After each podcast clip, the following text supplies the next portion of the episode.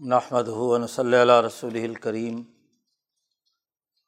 بعد فاعوذ باللہ من الشیطان الرجیم بسم اللہ الرحمن الرحیم قال اللہ تبارک و تعالی وکان فی المدینۃ تصاۃ الرحتین یفسدون فی الارض ولا یصلحون وقال النبی صلی اللہ علیہ وسلم کانت بنو اسرا تسوسحم الانبیاء علامہ حلق نبی خلف نبی آخر علالہ نبی آبادی سیقون خلفاء فیکسرون وقال النبی صلی اللہ علیہ وسلم لا تزال طائفتم من امتی قائمین علی الحق لا یزرحمن خالف صدق اللّہ مولان العظیم و صدق رسول النبی الکریم۔ معزز دوستوں کتاب مقدس قرآن حکیم و عظیم ترین کتاب ہے جو انسانی معاشروں کو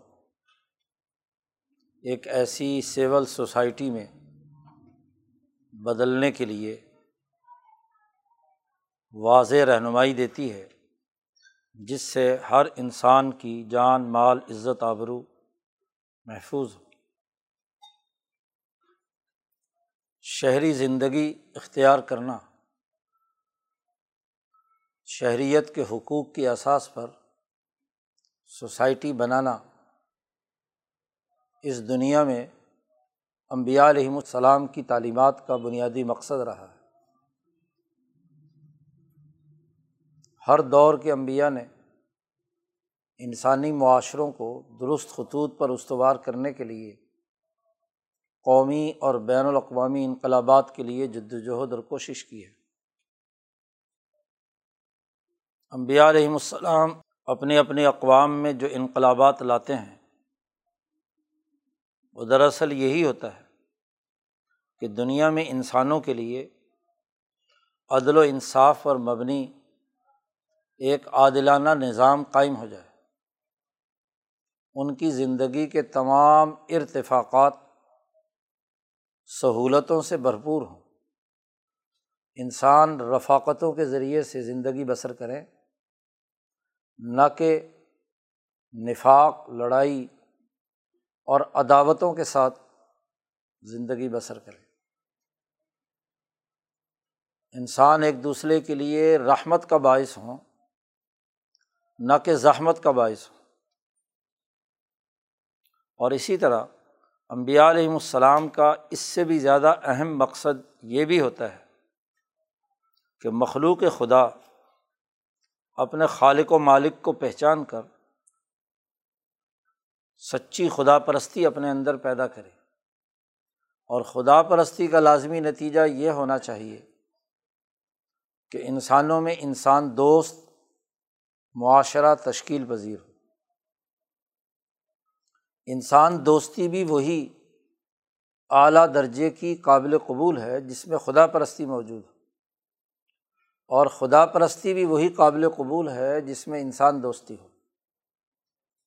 دونوں کا ایک دوسرے کے ساتھ بہت گہرا تعلق ہے۔ خدا پرستی کے لیے ضروری ہے کہ انسان دوست اور انسان دوستی کے لیے ضروری ہے کہ خدا پرست امبیا علیہم السلام انسانوں میں اللہ سے تعلق پیدا کر کے ایسی جرت و ہمت اور اعلیٰ اخلاق ان میں منتقل کرتے ہیں کہ وہ انسانیت کے لیے رحمت و شفقت کا باعث بنتے اور ایک ایسی سوسائٹی تشکیل دیتے ہیں جسے قرآن اصطلاح میں المدینہ کہا جاتا ہے۔ تمام انبیاء علیہم السلام، خاص طور پر اول الاظم نبی، اپنے اپنے معاشرے میں ریاستوں کی مدنی تشکیل کو انسانیت کے لیے لازمی اور ضروری قرار دیتے رہے ہیں۔ مدنیت عربی میں کہتے ہیں شہریت کو۔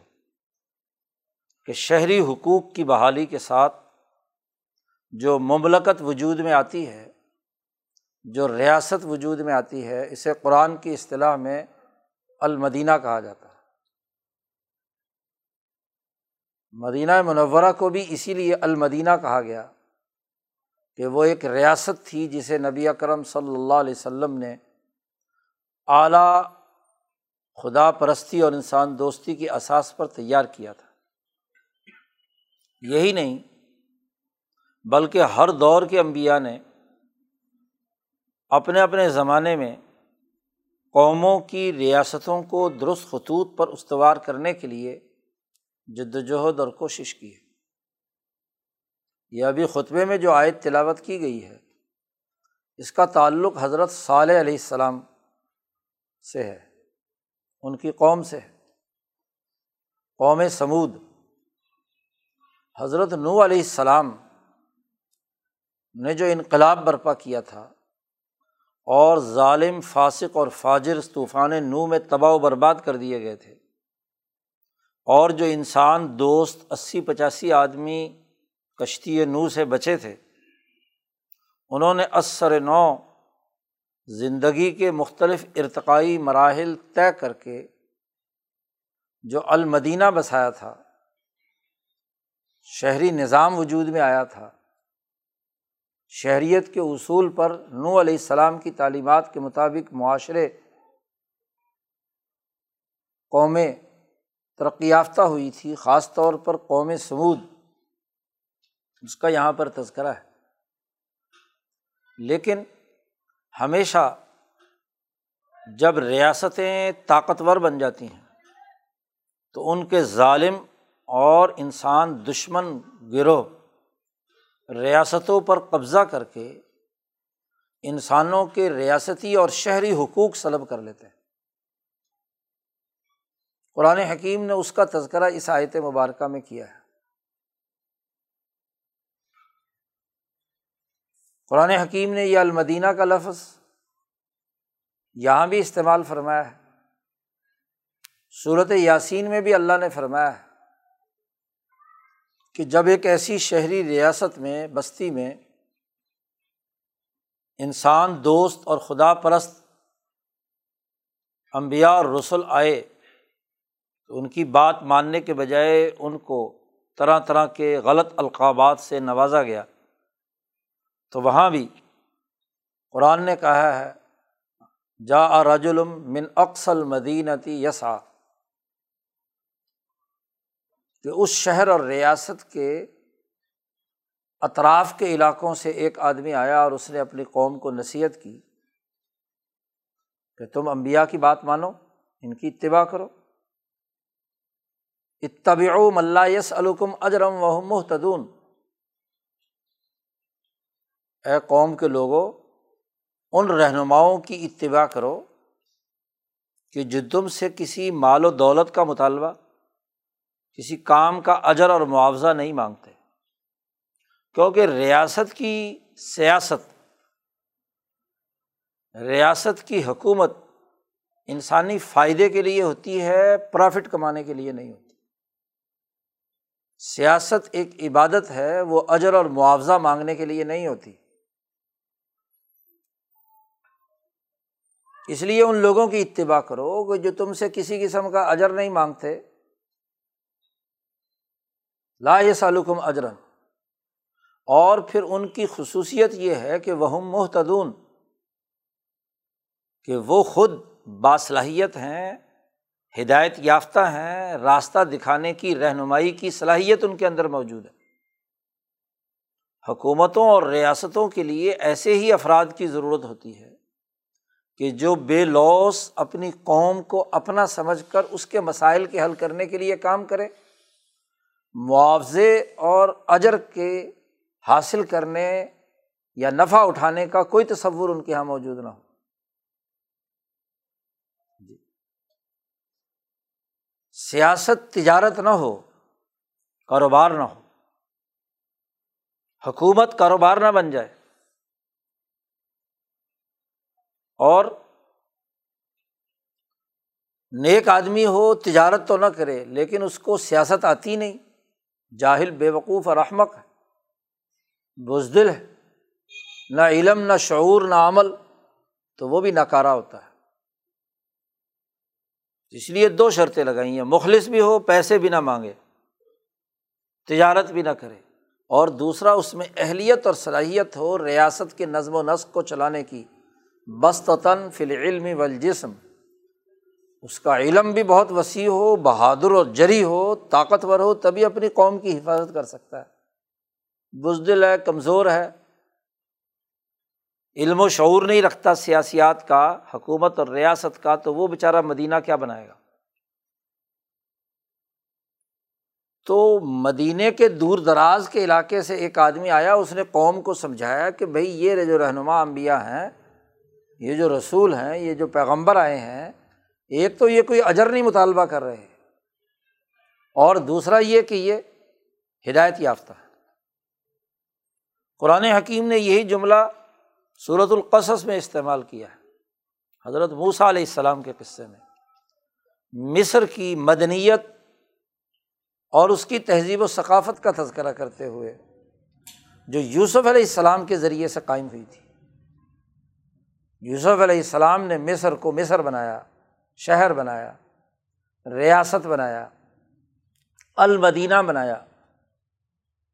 تو وہاں اللہ پاک نے کہا جا من اقسل مدینہ تھی رجل سا کہ شہر کے دور کے علاقے سے ایک آدمی موسا علیہ السلام کے پاس آیا کہ یہ سردار تمہیں قتل کرنے کے لیے کام کر رہے ہیں۔ ان الملا یا تمرون ابی کا لیکلو فخرج ان لقم ان الناصحین۔ کہ فرعون اور اس کے درباری تمہیں قتل کرنے کے درپے ہیں، نکلو یہاں سے۔ تو وہاں بھی المدینہ کا لفظ استعمال کیا ہے۔ مصر کو مدینہ اور ریاست بنایا تھا۔ حضرت یوسف علیہ السلام نے۔ موسا علیہ السلام سے ڈیڑھ دو سو سال پہلے یوسوی انقلاب کے ذریعے سے مصر ایک ریاست بنا تھا۔ المدینہ بنا تھا۔ تو قرآن حکیم نے مختلف امبیا کی تعلیمات کے تناظر میں لفظ المدینہ استعمال کیا ہے۔ اب مدینہ کی تعریف کیا ہے؟ مدینہ کہتے کسے ہیں؟ ریاست اور مملکت میں کون کون سے امور ہیں جو انسانیت کے لیے لازمی اور ضروری ہوتے ہیں؟ یہ ہے سمجھنے کی بات۔ قرآن حکیم کی تعلیمات کی روشنی میں مدینہ کی حقیقت اور ماہیت سمجھنا قرآن پڑھنے والے کے لیے لازمی اور ضروری ہے۔ مدینہ مدنیت سے اور مدنیت کا اردو ترجمہ آپ کر لیجیے شہریت۔ وہ افراد جو اس ریاست میں زندگی بسر کر رہے ہیں، ان کو جب شہری حقوق ملتے ہیں، تو دراصل اس ریاست میں دو چیزیں لازمی ہو جاتی ہیں، بلکہ تین چیزیں لازمی ہو جاتی ہیں۔ جیسے امبیا کی تعلیمات میں ضروری قرار دیا گیا۔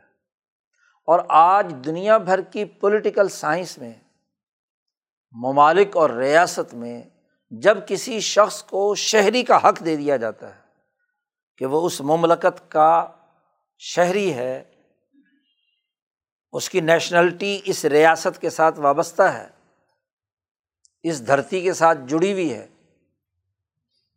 تو اسے جب شہری حقوق دیے جاتے ہیں، تو اس کے لیے سب سے بڑی لازمی بات یہ ہے کہ ریاست کا پولیٹیکل ونگ ریاست کا حکومتی ڈھانچہ، جو انہیں جیسے افراد کے باہمی اجتماع اور مشورے سے وجود میں آئے اور پھر اس حکومت کی ذمہ داری اس کی جان کو اپنی ریاست کی جان سمجھنا، ہر ہر شہری کو۔ اور ہر ہر شہری کی سیکورٹی کو یقینی بنانا۔ اس کی جان کو کوئی خطرہ لاحق نہ ہو۔ اس کا شہری خار ریاست میں کوئی چور، ڈاکو اور قاتل اسے قتل کرنے کی کوشش کرے یا کسی دوسرے ملک میں اس شہری کو کوئی نقصان پہنچائے تو حکومت مقدمہ لڑے اور اس کی جان کو تحفظ فراہم کرے۔ اس کی ذمہ داری کہ وہ انسان کو قتل ہونے سے بچائے۔ کسی دوسرے ملک میں اگر اس کو کوئی نقصان پہنچا ہے تو اس ریاست سے لڑے کہ ہمارے شہری کو تم نے کیسے غزن پہنچائی۔ اور اگر ریاست کے داخلی نظام میں کوئی چور ڈاکو قاتل کسی شہری کی جان لے تو ریاست اور حکومت کی ذمہ داری ہے کہ اس کے حقوق کا تحفظ کرے، اس قاتل کو پکڑے اور اس کو سزا دے، بس۔ جی۔ جرم ثابت ہونے پر ریاست کا استغاثہ ہوگا کہ وہ اس انسان کی جان کی حفاظت کے لیے کردار ادا کرے۔ جان کا تحفظ۔ ایسے ہی دوسری بڑی ذمہ داری یہ ہے کہ اس کی عزت کا احترام کیا جائے۔ زندہ تو چھوڑا جائے، لیکن اسے ذلیل کر دیا جائے، اس پر بہتان تراشی کر دی جائے، اس کو بے عزت کیا جائے، اس پر جھوٹے الزامات لگائے جائیں، اس کے خلاف پرپگنڈا ہو رہا ہو۔ تو جو بھی کسی دوسرے شہری کی عزت سے کھیلے، تو اس کے لیے بھی سزا مقرر کر دی۔ قتل کیا ہے تو قاتل سے قصاص لیا جائے گا، ریاست لے گی، حکومت لے گی۔ جی۔ اور اگر کسی پر تہمت لگائی ہے جی بہتان تراشی کی ہے اور وہ بہتران تراشی ثابت ہو جائے تو شہری حقوق کا لازمی تقاضا یہ ہے کہ اس کے اوپر حد قذف لگائی جائے، سزا دی جائے، اس کو کوڑے لگائے جائے کہ اس نے مملکت کے ایک شہری کی عزت کو پامال کیا ہے۔ جھوٹا۔ اگر واقعی اس نے وہ جرم کیا ہے جس کا بہتان لگایا ہے، تو پھر اس کو سزا دی جائے گی کہ اس نے دیگر انسانوں کے حقوق توڑے ہیں۔ اور اگر ایسا نہیں ہے جھوٹا کسی نے الزام لگایا ہے تو لگانے والے کا الزام اگر جھوٹا ثابت ہو گیا تو اس کو کیا ہے؟ کوڑے لگائے جائیں۔ نبی کرم صلی اللہ علیہ وسلم کے پاس ایک مقدمے میں حد قذف کے حوالے سے کسی نے تہمت لگائی۔ جی قذف کہتے ہیں کسی کو نشانہ بنانا، تہمت لگانا۔ مرد نے لگائی خاتون اپنی بیوی کے خلاف۔ تو حضور صلی اللہ علیہ وسلم نے فرمایا کہ یا تو گواہ لاؤ کہ واقعی اس سے یہ جرم سرزد ہوا ہے اور اگر ایسا نہیں ہے تو اپنی پیٹھ ننگی کرو، تمہارے کوڑے لگیں جی۔ یا وہ ہوگا یا وہ ہوگا۔ تو شہری کی عزت کی حفاظت، خاتون کی عزت کی حفاظت۔ اسی لیے کوڑے کا حکم دیا گیا، حد کا حکم دیا گیا۔ اسی لیے اس کو حد قرار دیا گیا۔ اسی طرح شہریت کے حقوق میں لازمی ہے تیسری بات کہ اس شہری کی ملکیت میں اس نے جو محنت اور مشقت سے کوئی مال کمایا ہے، کسی زمین کے ٹکڑے پر مکان بنایا ہے، اس کی کوئی دکان ہے، وہ ایک حصہ زمین کا مالک ہے یا زر و جواہرات یا مال کا مالک ہے۔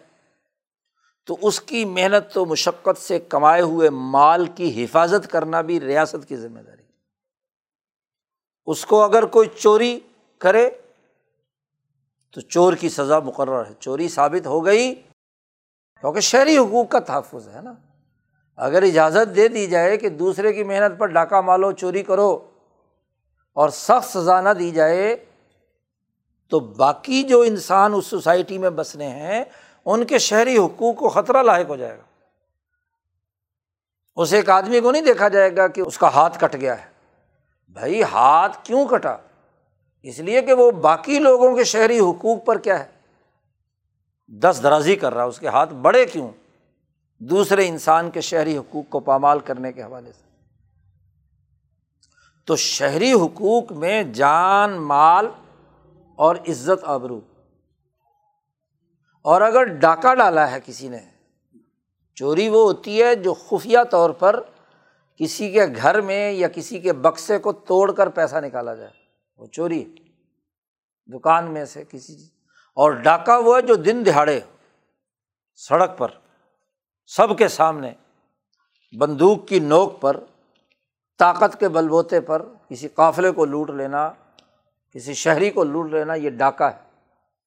اور ڈاکے کی سزا میں اگر اس نے مال لوٹنے کے ساتھ ساتھ بندہ بھی قتل کر دیا تو قتل بھی کیا جائے گا اور اس کو ہاتھ پاؤں کاٹ کر لٹکایا بھی جائے گا کئی دن باہر، تاکہ پتہ چلے کہ یہ شفاق ایسا فرد ہے جو شہری حقوق کو توڑتا ہے۔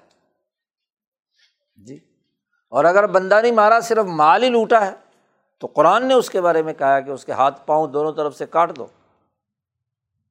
جی۔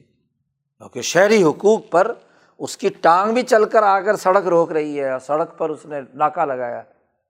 اور اس کا ہاتھ بھی اس کام میں استعمال ہوا ہے۔ تو جو چیزیں شہری حقوق کو توڑنے والی ہیں، ان کو ختم کر دو۔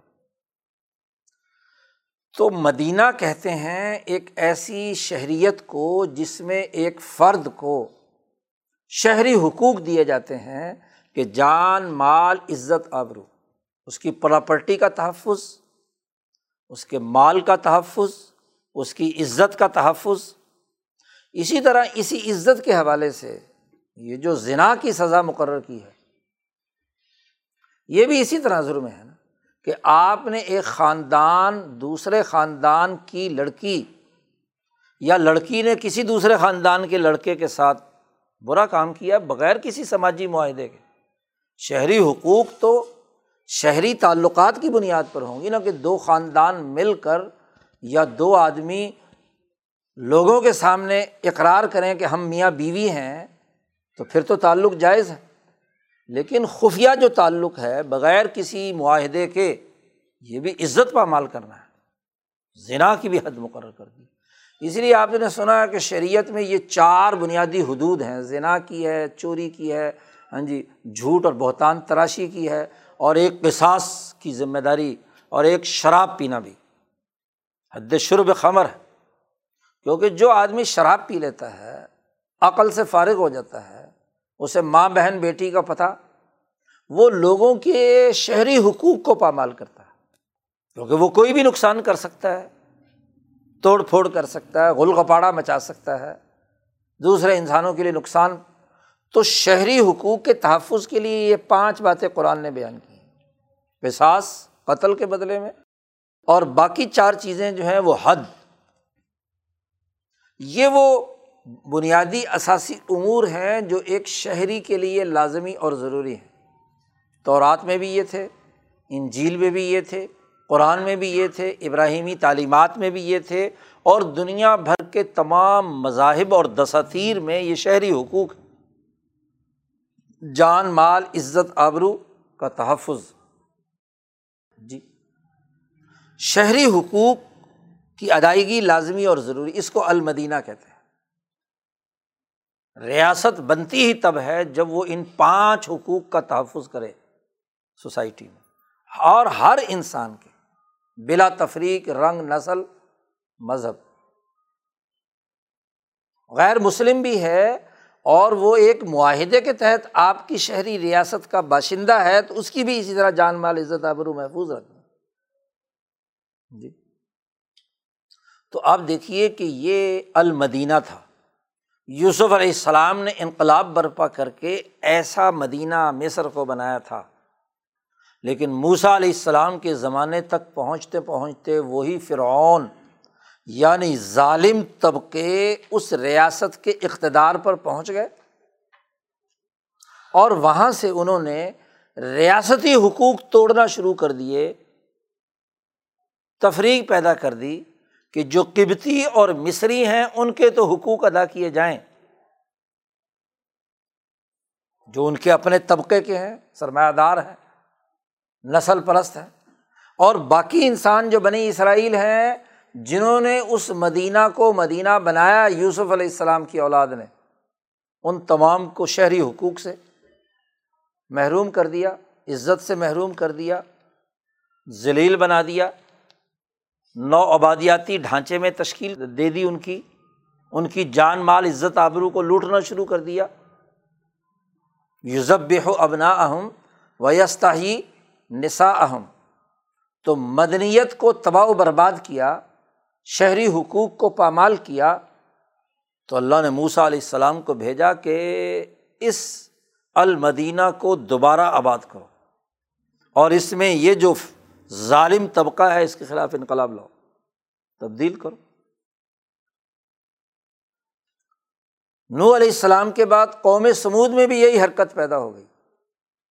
قرآن اس کا تذکرہ اس آیت میں کرتا ہے جو ابھی خطبے میں تلاوت کی ہے۔ صالح علیہ السلام نے جد وجہد اور کوشش کی تو ان کے مقابلے میں نو بڑے بڑی پارٹیوں کے سربراہ جمع ہو گئے۔ کالا فل مدینہ تھی تسعت الرحتن کہ اس ریاست میں نو سردار جمع ہو گئے۔ راحت عربی میں کہتے ہیں پارٹی کو، گروہ کو۔ افراد کے ایک مجموعے کو، ایک ٹولے کو، ایک گروپ کو۔ اور ہر گروپ کا کوئی نہ کوئی کیا ہوتا ہے؟ پارٹی سربراہ ہوتا ہے، لیڈر ہوتا ہے۔ اور عام طور پر وہ پارٹی اسی کے نام سے مشہور ہوتی ہے۔ تو وہ نو بندے جمع ہوئے حضرت صالح علیہ السلام کے خلاف قوم سمود کے۔ بڑے مشورے کیے کہ یہ آدمی جو ہمیں شہری حقوق کے تحفظ کی بات کرتا ہے جی اس کو کسی طرح راستے سے ہٹاؤ۔ قرآن نے نقشہ کھینچا ہے کہ یوف سدون فل عرض ولا یوسلحون وہ زمین میں فساد مچاتے تھے۔ سوسائٹی کی اصلاح ان کے نزدیک پیش نظر نہیں تھی۔ مفسرین نے لکھا ہے کہ وہ سود پر پیسے دیتے تھے۔ سونا چاندی کا قرض دیتے تھے اور اس سے سود وصول کرتے تھے۔ صالح علیہ السلام نے انہیں منع کیا۔ انہوں نے کہا ہو قرضوں کی معیشت کا تم انکار کرتے ہو۔ ہمارا تو کاروبار اور دھندا ہی کیا ہے۔ قرضوں کے نام پر سود کمانے کا ہے۔ بھائی، شہری حقوق میں اور شہری ذمہ داریوں میں تو انسان تجارت سے کماتا ہے یا زراعت سے کماتا ہے؟ یا کوئی دستکاری اور صنعت سے کماتا ہے، یہی تین بنیادی شعبے ہیں جو کسی چیز میں یوٹیلیٹی پیدا کر کے انسانوں کی کسی نہ کسی ضرورت اور حاجت کو پورا کرتے ہیں۔ سود خور تو کوئی کام نہیں کرتا، کیا افادیت پیدا کرتا بعض مفسری نے لکھا ہے کہ سونے چاندی کے جو سکے یا وہ ہوتے تھے، ان کے ناپ تول میں اتنی کمی کرتے تھے کہ کچھ ٹکڑا کاٹ لیا اور باقی کو کہا کہ یہ اتنے تولے کا ہے۔ جی۔ حالانکہ اترے تولے نہیں ہوتا تھا، کم ہوتا تھا۔ لیکن غریب آدمی عام طور پر اعتماد کرتا ہے تو اس کو نقصان پہنچا دیتے تھے۔ اسی طرح قتل کرتے تھے، عزتوں سے کھیلتے تھے، سود پر ہاں جی کرائے پر پیسے چڑھاتے تھے۔ سود خوری کا پورا نظام مسلط تھا۔ انسانیت کی بھلائی کے لیے کوئی کام نہیں کرتے تھے بلا یوس رہو تو قرآن کہتا ہے کہ وہ نو سردار تھے۔ اچھا جی انہوں نے حرکت کیا کی؟ قرآن کہتا ہے کہ یہ نو سردار جمع ہوئے اس شہر میں، اس ریاست میں۔ قالو تقاسم و بلّہ لنبئی تن ہو انہوں نے آپس میں نو نے خفیہ طور پر رات کو مشورہ کیا۔ ایک اتحادی پارٹی بنا لی، جس میں نو پارٹیاں جمع ہو گئی جتنے بھی کسی جگہ فسادی پارٹیاں ہوتی ہیں، وہ جمع ہو جاتی ہیں۔ پانچ ہوں، چھ ہوں، دس ہو نو ہوں، تیرہ ہوں، پندرہ ہوں، بیس ہوں۔ سب نے مل کر حلف اٹھایا۔ تقاسم، قسم اٹھائی۔ حلف اٹھایا کہ یہ صالح علیہ السلام ہمارے لیے بڑی مصیبت بنے ہوئے ہیں۔ جی۔ اونٹنی کے قتل کے واقعے کے حوالے سے انہوں نے ارادہ کیا۔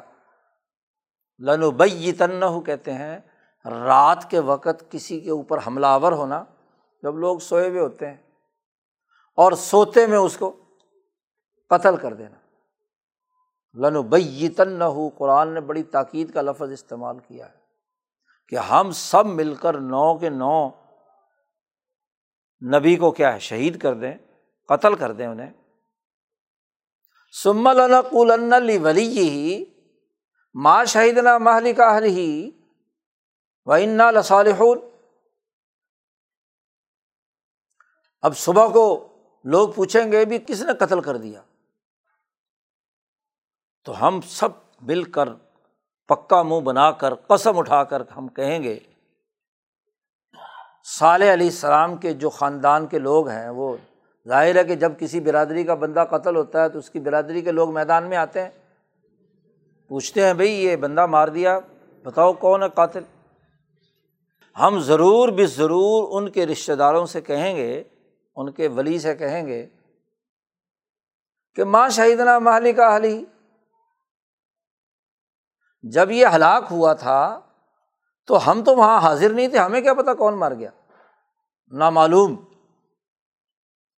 اور پھر ہم یہ بھی پڑی، پکی قسمیں اٹھائیں گے کہ وہ ان نا لسادقون ہم بڑے ہی سچے ہیں کہ کس نے بندہ قتل کیا ہے؟ کیونکہ جو بندہ غلط سسٹم کو چیلنج کرتا ہے، تو سسٹم کی ساری قوتیں ایک جگہ جمع ہو کر کہتی ہیں، اس کو تو فنش کرو۔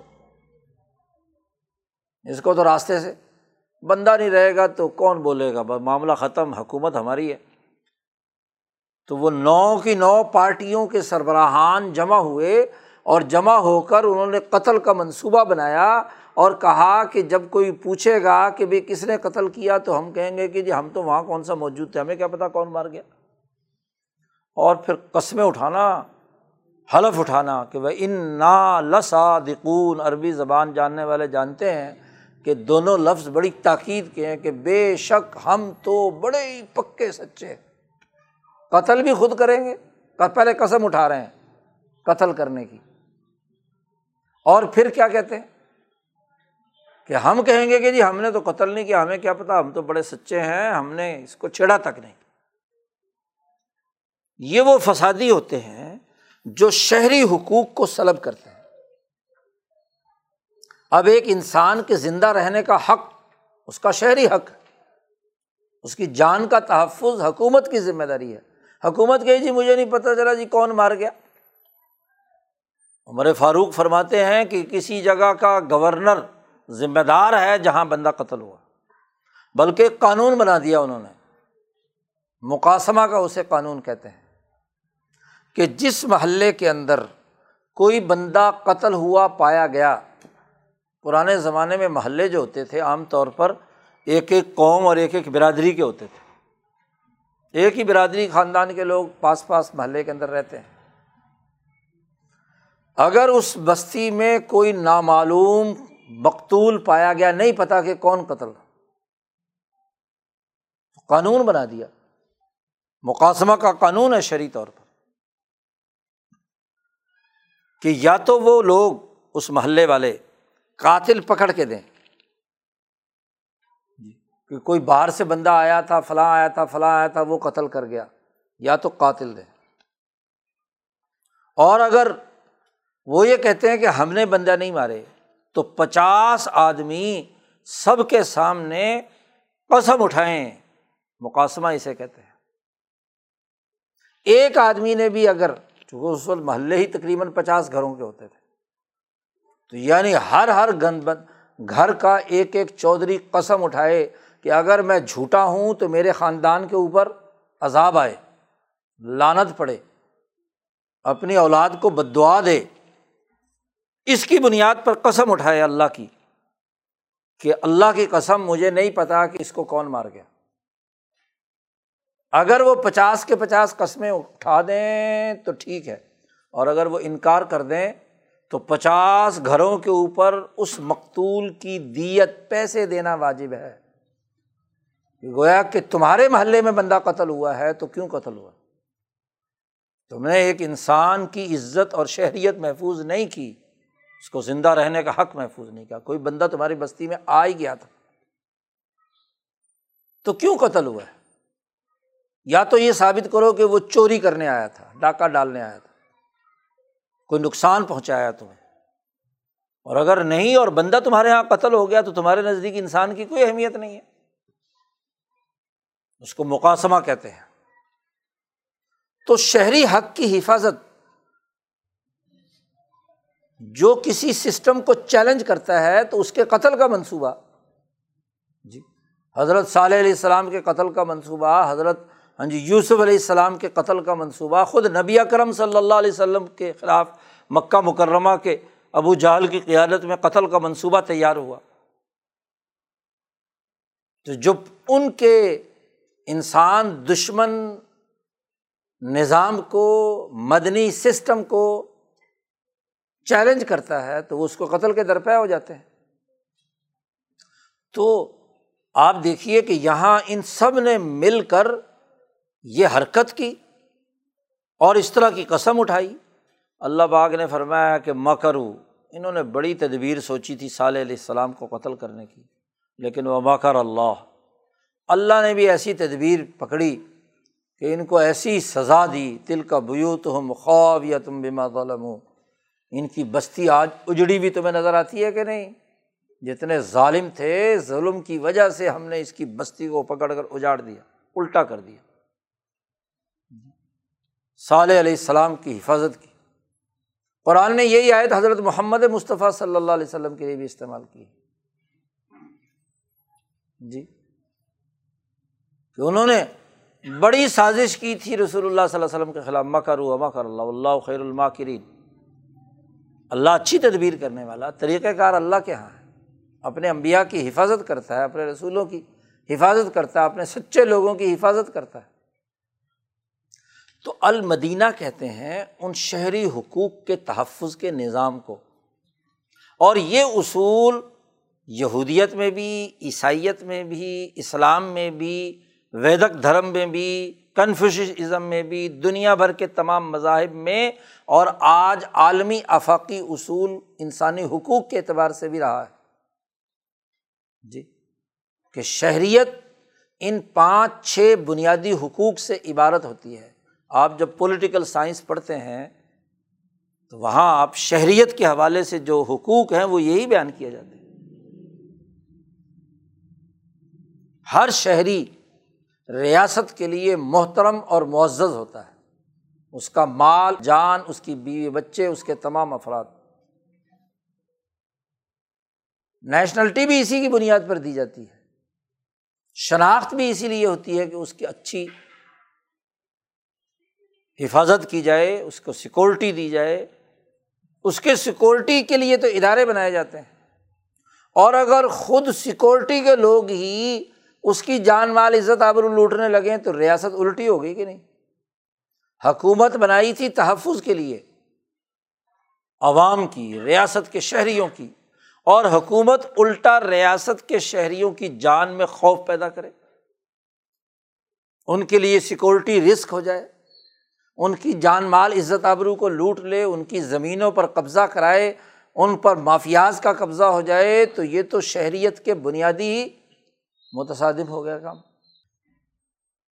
آج سے تین سو سال پہلے تک دنیا میں جتنی بھی ریاستیں یا شہری حقوق پامال کیے گئے، تو وہ چھوٹے چھوٹے علاقوں میں تھے۔ جیسے فرعون، نمرود، شداد، حامان، قارون، ابو جہل نبی اکرم صلی اللہ علیہ وسلم کے زمانے میں شہریت کے حقوق پامال کرنے والی دو مشرق و مغرب کی کیسر و کسرا کی ریاستیں تھیں۔ انسانوں کے شہری حقوق جنہوں نے پامال کیے تھے۔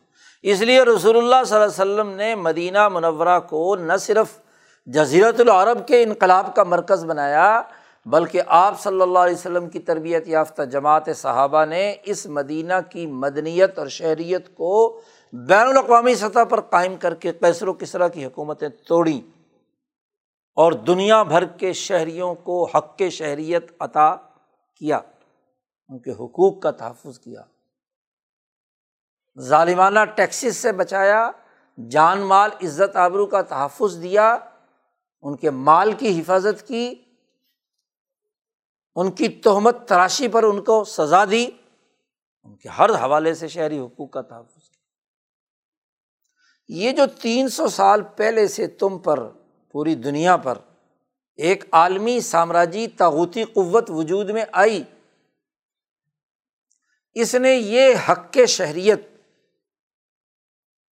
صرف مخصوص نسلوں اور مخصوص ریاستوں کے لیے محدود کر دیا جیسے فرونی نظام میں مصریوں کے لیے حق شہریت ہے اور بنی اسرائیلیوں کے لیے۔ نہیں ہے۔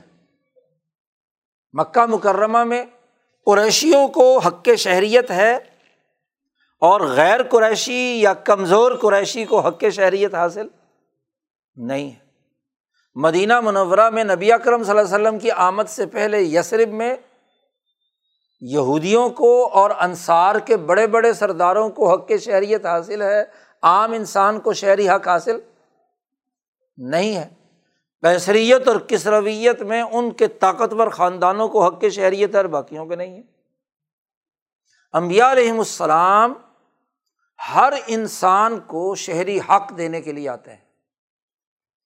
تبھی ریاست بنتی ہے نا، کیونکہ ریاست انسانوں کے مجموعے سے بنتی ہے۔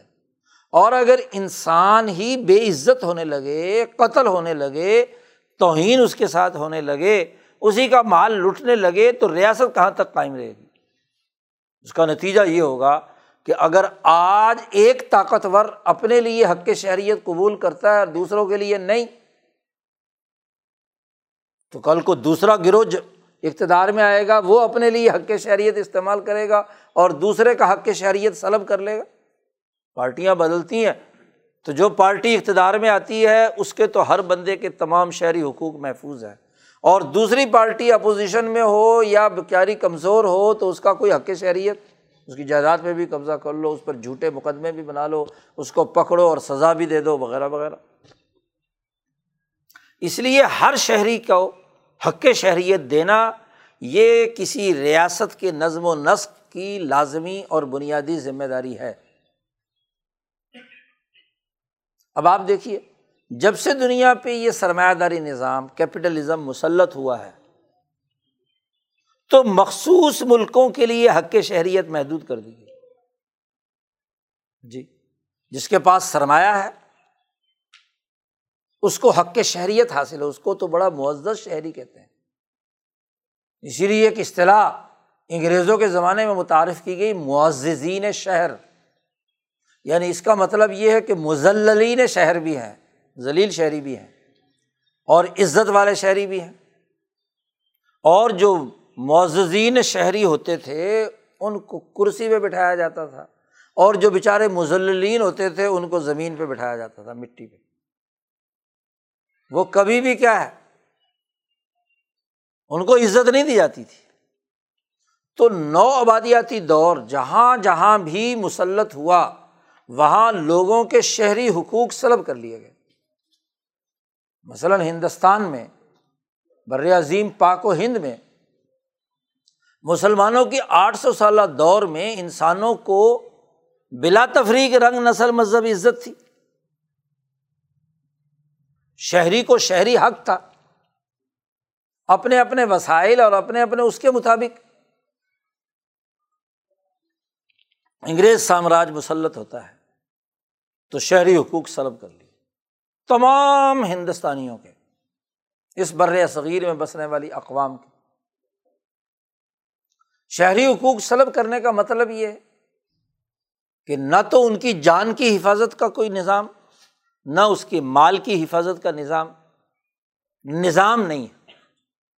جو تو انگریزوں کا وفادار اور غدار ہے، اس کے شہری حقوق کے نام پر اس کے تحفظ کے لیے تو سارا نظام حرکت میں آئے گا۔ اور جو ان کا وفادار نہیں ہے، ان کا مخالف ہے یا ایک عام شہری ہے، اس کو یہ سسٹم کوئی ڈلیور نہیں کرتا۔ سسٹم کے تناظر میں اگر جائزہ لیں تو بر عظیم پاک و ہند میں دو سو سالہ غلامی کے نتیجے میں انسانوں کے حقوق پر سب سے پہلا ڈاکہ تو یہ ڈالا گیا کہ ان کی جان کی کوئی عزت نہیں رہی۔ بر عظیم پاک و ہند کے انسانوں کو قتل کرنا ایسا ہی تھا جیسے مکھی مچھر مار دی۔ بیس لاکھ انسان بنگال میں قحط کے ذریعے سے قتل ہوئے۔ سترہ سو اسی تک۔ محض پندرہ بیس سالوں میں اٹھارہویں صدی کے آخر میں بیس لاکھ انسان۔ دلی پر قبضہ ہوا تو لاکھوں انسان قتل کر دیے گئے۔ دنیا میں جنگیں پہلے بھی ہوتی رہی ہیں۔ ملکوں پہ ایک بڑا مغالتا یہاں کے نام نہاد دانشور اور ٹی وی اینکرز یہ دیتے ہیں کہ بھائی دنیا میں جو فاتح آتا ہے وہ دوسرے مفتوحین کو قتل ہی کرتا ہے۔ غلط بات ہے۔ دنیا میں اس سے پہلے جو جنگیں ہوتی تھی، بادشاہوں کے درمیان اقتدار کی جنگ ہوتی تھی۔ اقتدار کا حکمران کون ہوگا؟ تو وہاں خود بادشاہ یا ان کی مخصوص ٹیم، تربیت یافتہ، وہ دوسری فوج کے اہم دستوں سے ٹکراتے تھے۔ خود کسی فوج کا سپہ سلار ہے، وہ میدان میں آتا تھا۔ یا اس کے مخصوص لوگ، مخصوص بہادر جرنیل۔ اسی لیے ان جنگوں میں باقاعدہ آ کر دونوں طرف سے سورما ایک دوسرے کو للکارتے تھے۔ اور وہ دو سورما آپس میں، تلواروں کا زمانہ تھا تو تلواروں سے۔ جی۔ آپس میں ایک دوسرے سے لڑتے تھے۔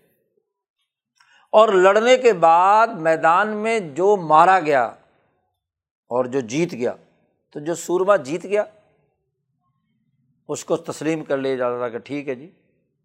باقی فوج کو قتل نہیں کیا جاتا تھا۔ اس کے قتل کا حکم نہیں ہوتا تھا۔ یعنی سیاسی خانوادے یا حکمران طبقے آپس میں لڑتے تھے۔ عام عوام کا قتل عام نہیں کیا جاتا تھا۔ یہ تو انگریز سامراج نے آ کر یہ حرکت یہاں شروع کی دنیا بھر میں، اس پراپگنڈے کو پھیلایا کہ قطر عام جو ہے وہ کون کر رہے ہیں؟ عوام کا۔ بلکہ جنگ عظیم اول اور دوم میں تو ایشیائی اور افریقی اقوام کو بطور چارے کے استعمال کیا گیا ایک دوسرے کے خلاف۔ جنگ عظیم اول میں عراق، بغداد اور ادھر کیا نام ہے، یورپ کے اندر افریقہ کے کالوں کو پکڑ کر نیم فوجی دستے بھرتی کیے گئے چند روپاؤں کے عوض۔ اور چند ٹکوں کے عوض یہاں سے ہندوستان سے گورکھے اور پنجابی ہاں جی لیڈر اور یہاں سے جو کرائے کے جتنے بھی اس خطے کے لوگ ہیں، ان کو بھرتی کر کے عراق پر حملے کے لیے بھیجا گیا۔ باقاعدہ انگریز فوج تو پیچھے رکھی گئی۔ جنگ عظیم دوم میں یہ حرکت کی گئی۔ باقاعدہ فوج خود نہیں لڑتی، بلکہ وہ تو کہتی نہیں جی ہم تو جنگ ہی نہیں لڑ رہے۔ کرائے کے ٹٹو بھارو لیتے ہیں اور ان کو تھوڑے تھوڑے پیسے دے کے کہیں جہاد کے نام پہ، کہیں ہاں جی مذہب کے نام پر کسی اور نام سے ان کو بھڑاتے ہیں دوسروں سے۔ چارے کے طور پر استعمال کرتے تو شہری حقوق پامال کیے گئے پہلے قتل انسانیت کے طور سے۔ دوسرا ظالمانہ اور صفاقانہ قانون یہ بنایا جو آج بھی آپ کے یہاں مسلط ہے، اور وہ یہ کہ لوگوں کی جو محنت اور مشقت سے یا ان کی ضروریات سے متعلق جو ان کی زمینیں تھیں، ان کا ملکیتی ریکارڈ نہیں ہے۔ جی۔ انگریزوں نے یہاں ٹیکس وصول کرنے کے لیے ریونیو سسٹم ڈیولپ کیا۔ ریونیو سسٹم میں یہ کام کیا گیا کہ ٹیکس کا رجسٹر ہے وہ بس، سمجھ لو۔ کہ یہ یہ بندہ ہے، اس کے پاس اتنی زرعی اراضی ہے مثلاً۔ تو زرعی اراضی اس میں سے پیداوار کتنی ہوتی ہے؟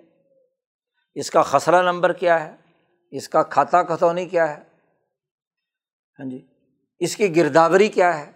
وغیرہ وغیرہ۔ یہ اس لیے جمع کی جاتی ہے تاکہ اس پر ٹیکس کتنا لگنا چاہیے۔ بنجر ہے، آباد ہے آباد ہے تو پیداوار کتنی ہوتی ہے، زرخیز ہے۔ اس لیے ہر ریکارڈ کے آخر میں لکھا ہوتا ہے، قدیم بنجر، جدید بنجر۔ ہاں جی آباد، غیر آباد آباد میں سے کیا ہے؟ زرخیز، غیر زرخیز، وغیرہ وغیرہ۔ تو یہ ٹیکسیشن کا ریکارڈ ہے کہ ہم نے ٹیکس کتنا وصول کرنا ہے۔ کوئی ملکیتی دستاویز بطور شہری کے نہیں ہے۔ اور اس کا مطلب یہ ہے کہ اس کی جائیداد، اس کا مال اور شہروں کے اندر تو اس سے بھی بڑا فراڈ ہوا کہ شہروں کے اندر لال لکیر لگا کر اس کا کھاتا ہی نہیں بنایا گیا، کیونکہ شہریوں پر ہاں جی مغلوں کے زمانے میں چونکہ کوئی ٹیکس نہیں تھا، کوئی لگان نہیں تھا، تو اس لیے ان سے تو کوئی اس وقت ٹیکس لیا نہیں جاتا تھا، اس لیے اس کی جگہ پر پی ٹی ون آ گیا۔ کہ صرف کیا ہے؟ ٹیکس کے نقطۂ نظر سے ایک ریکارڈ بنے کہ قبضہ کس کا ہے۔ مالک ہے یا نہیں ہے، قبضہ کس کا ہے؟ اور وہ ٹیکس دے رہا ہے کہ نہیں، پراپرٹی ٹیکس۔ تو پراپرٹی ٹیکس کی بنیاد پر ایک فارم بنا دیا۔ ملکیت نہیں ہے۔ یہ حق ملکیت کا ریکارڈ نہیں ہے۔ امریکہ میں ایک شہری کے پاس ملکیتی حق کا ریکارڈ ہے۔ برطانیہ میں، فرانس میں، دنیا کی جو واقعی ریاستیں، ممالک ہیں، ان میں پراپرٹی کا ایک ریکارڈ ہے، ملکیتی حق دیا ہوا ہے۔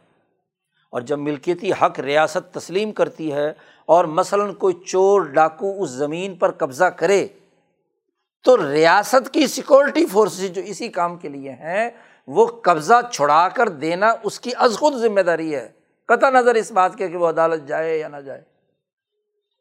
کیونکہ جب ریکارڈ سے ثابت ہے کہ یہ آدمی اس کا مالک ہے اور اس کے پاس یہ چیز نہیں ہے، یہ دوسرے نے قبضہ کر لیا ہے، تو اس شہری کے شہری حق ہے کہ وہ اس جائیداد کی حفاظت حکومت کر کے دے اسے۔ یہاں الٹا معاملہ ہے، انگریزوں نے جو نظام بنایا۔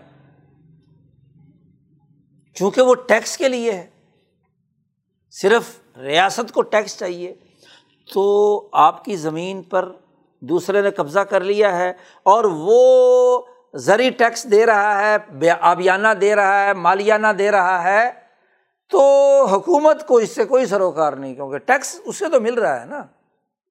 بلکہ اس کو ثبوت قرار دے دیا میرے قبضے کا کہ میں نے پٹواری کو اتنے پیسے دیے جی۔ اب باقی رہی بات کہ آپ کی زمین ہے یا اس کی زمین ہے تو جاؤ عدالت میں مقدمہ کرو۔ دیوانی مقدمہ چلاؤ۔ اور دیوانی مقدمہ انسان کو دیوانہ بنا دیتا ہے۔ جی۔ دونوں طرف کے وکیل ہاں جی ایک دوسرے سے لڑتے رہتے ہیں، تاریخوں پہ تاریخیں لیتے رہتے ہیں۔ عدالتی نظام فیصلہ نہیں کر پاتا۔ اچھا جی دیکھو، ہے دستاویزی چیز۔ اس کا فیصلہ عدالت سے نہیں ہو رہا۔ کیونکہ دونوں وکیلوں نے اس میں ایسا کوئی کھچڑی پکائی ہے ایسی درخواستیں بازی کی ہیں کہ وہ جج بھی چکرا جاتا ہے اور جناب والا دونوں طرف کے وکیل بھی چکرائے ہوئے ہوتے ہیں، کیونکہ فیصلہ تو کرنا نہیں۔ اس کے ذریعے سے دونوں طرف کے کلائنٹ سے پیسے وصول کرنے ہیں۔ اچھا بالفرض اگر کسی عدالت سے اس کے حق میں فیصلہ ہو بھی گیا کہ جی یہ آپ کی زمین ہے۔ اچھا جی اب قبضہ کیسے لیں؟ تو داخل خارج کے لیے اس ڈگری کے اجرا کے لیے دوبارہ عدالت میں مقدمہ دائر کرو کہ جناب مجھے قبضہ لے کے دیا جائے۔ اچھا جی عدالت نے کئی سالوں کے بعد فیصلہ کیا کہ ہم حکومت کو حکم دیتے ہیں، پولیس کو حکم دیتے ہیں کہ وہ اس کو قبضہ لے کر دے۔ تو کاغذ پہ حکم لکھ دیا۔ عمل درآمد کس نے کرنا ہے؟ حکومت نے۔ اور اگر حکومت اس کو شہری سمجھتی تو اس مقدمے سے پہلے ہی کیا ہے وہ اس کو؟ اندھی تھی حکومت، جب مالیات کے ریکارڈ میں ثابت ہے کہ یہ فلانا آدمی مالک ہے۔ تو حکومت یا سیکورٹی فورسز اس کو قبضہ لے کر نہیں دیتی، کیوں نہیں دیتی؟ اس لیے کہ انہوں نے اس کو شہری سمجھا ہی نہیں۔ شہری اسے سمجھا ہے جو طاقتور ہے، بدماش ہے، جو حکومت کا ایجنٹ ہے، جو چور ہے، جو ڈاکو ہے، جس نے قبضہ کیا ہوا ہے۔ چونکہ وہ اپنے قبضے کو سچا ثابت کرنے کے لیے اس پراپرٹی کا ٹیکس بھی جمع کرا رہا ہے، اس کا آبیانہ بھی جمع کرا رہا ہے، اس کے باقی زرعی حقوق بھی دے رہا ہے۔ تو حکومت کو اس سے کیا غرض ہے؟ اس نے تو چونکہ ریکارڈ ہی اس کی جو بیس ہے وہ ٹیکسیشن پر ہے، وہ حق کے شہریت پر نہیں ہے۔ یہ تو ہمیں بے وقوف بنا رکھا ہے کہ جی وہ جمع بندی ملکیت کی، لفظ ملکیت فراڈ ہے۔ کس چیز کی ملکیت اگر یہ ملکیت حق کے شہریت کی بنیاد پر ہے، تو پھر اس شہری کے حق کا تحفظ کرنا تو ریاست کی ذمہ داری ہے، انتظامیہ کی ذمہ داری ہے۔ جو بھی انتظامیہ ہے، پولیس ہو، اے سی ہو، ڈی سی ہو، جو بھی سیکورٹی فورسز ہیں، ان کا ذمہ داری ہے کہ جب ریکارڈ کے مطابق ایک آدمی واقعی شہری ہے اور اس کا حق کی ملکیت ہے تو اس کو لوہے کر دو۔ عدالت میں مقدمے کا کیا مطلب؟ اور وہ بھی سو سو سال مقدمہ۔ اندازہ لگائیے کہ غلامی کے زمانے میں آپ سے مدنیت چھین لی۔ اور مدنیت جو ہوتی ہے، وہ آبادی ہوتی ہے انسانوں کی، جس کو اصطلاح میں کہنا چاہیے آبادیات یا عمرانیات۔ جی۔ اور اگر یہ نہ ہو، اور ان آبادیوں کو اپنے ٹیکس کے مقاصد اور اپنے لوٹ کھوٹ کے مقاصد کے لیے، تو اس کے لیے لفظ ہے نو آبادیات کالونی، اپنے تابے جن کو حق کے شہریت حاصل، کالونی ہوتی وہ تھی، بنائی وہ جاتی تھی کہ جہاں آپ کی خدمت گار آپ کے فائدے کے تحفظ کے لیے ہاں جی کوئی سڑک صاف کرنے والے، کوئی آپ کا باتھ روم صاف کرنے والے، جو آپ کی ضروریات کو پورا کرنے والے، جن کو انسانی اور شہری حق حاصل، نہیں، وہ کالونی۔ اسی کو کالونی کہتے ہیں۔ وہی نوآبادیات ہے تو انگریز سامراج نے خاص طور پر جہاں جہاں حکمرانیاں کیں، وہاں لوگوں کو حق کے مدنیت سے نکال دیا۔ المدینہ کی مدنی حیثیت ختم کر دی۔ ہندوستان اس وقت تک المدینہ تھا جب تک انگریز قابض نہیں تھا۔ انگریز قابض ہوا تو اس کی مدنیت ختم ہو کر یہ غلام ملک اور نو آبادیات بن گیا۔ کالونی بن گیا انگریزوں کی۔ خلافت عثمانیہ ایک مدنیت اور شہریت تھی، جس کا پوری ہاں جی جہاں جہاں اس کی مملکت تھی، وہاں کے ہر شہری کا تحفظ کی ذمہ داری تھی۔ ہاں جی لیکن اس کے حصے بکھرے کر کے اس کی نوبادیات اپنے مرضی کی کالونیاں کاغذ پر بیٹھ کر دو ملکوں کے وزراء جی بیٹھ کر فیصلے کر رہے ہیں سائی کوٹ پائی کوٹ معاہدے کے تحت کہ یہ فرانس کے ہیں، یہ برطانیہ کا ہے، یہ اس کا ہے، یہ میرا ہے، یہ اس کا ہے، یہ میری کالونی، یہ تمہاری کالونی۔ یعنی انسانوں کی خرید و فروخت کی بندر بانٹ ہو رہی ہے۔ ان کو شہریت کے حق سے محروم کر دیا گیا۔ تو شہریت کا حق جس کا محروم ہو جائے، جو اس سے نکل جائے تو اس کو کون تحفظ فراہم کرے گا؟ بنیادی قانونی مسئلہ سمجھنا چاہیے۔ دین اسلام جو شعور دینا چاہتا ہے، وہ ایک مدینہ بنانا ہے۔ جی۔ مکہ کی ظالمانہ ریاست جو مدینہ نہیں تھی، خواہ اللہ کا گھر وہاں موجود تھا، اس کی مدنی حیثیت انہوں نے تباہ کر دی تھی مدنیت کی۔ رسول اللہ صلی اللہ علیہ وسلم نے یسرف میں جا کر بکھری ہوئی آبادی کو ایک شہری ریاست میں بدل دیا۔ جی۔ میساک مدینہ کے آئین کے تحت مکہ کی ساری آبادی تو خانہ کعبہ کے ارد گرد ہی آباد تھی۔ یعنی آبادی کا ایک ہی جگہ اجتماع تھا۔ لیکن مدینے کی جو آبادی تھی وہ تو چھوٹے چھوٹے جیسے گاؤں اور دیہات تھے، ڈیرے تھے ڈیرا ٹائپ تھا۔ مثلاً جہاں مدینہ منورہ مسجد نبوی ہے، یہ بنی نجار کا ڈیرا تھا یا علاقہ تھا۔ یہ بنو کینقا کا، یہ بنو نذیر کا ہاں جی یہ کیا نام ہے، فلاں اوس کا، یہ خزرج کا، اس طرح بکھرے ہوئے جیسے ہوتے ہیں زرعی آبادیاں اسی طرح ہوتی ہیں کہ ایک باپ کی اولاد ایک جگہ کی زمین کو آباد کرتے کرتے وہاں ان کے گھر بڑھتے چلے جاتے ہیں۔ کوئی ایک شہر کی حیثیت اس کی نہیں تھی۔ آبادیاں ایک دوسرے سے جدا جدا ہیں، لیکن شہری حقوق میں رسول اللہ صلی اللہ علیہ وسلم نے انہیں ایک جگہ پر پرو دیا۔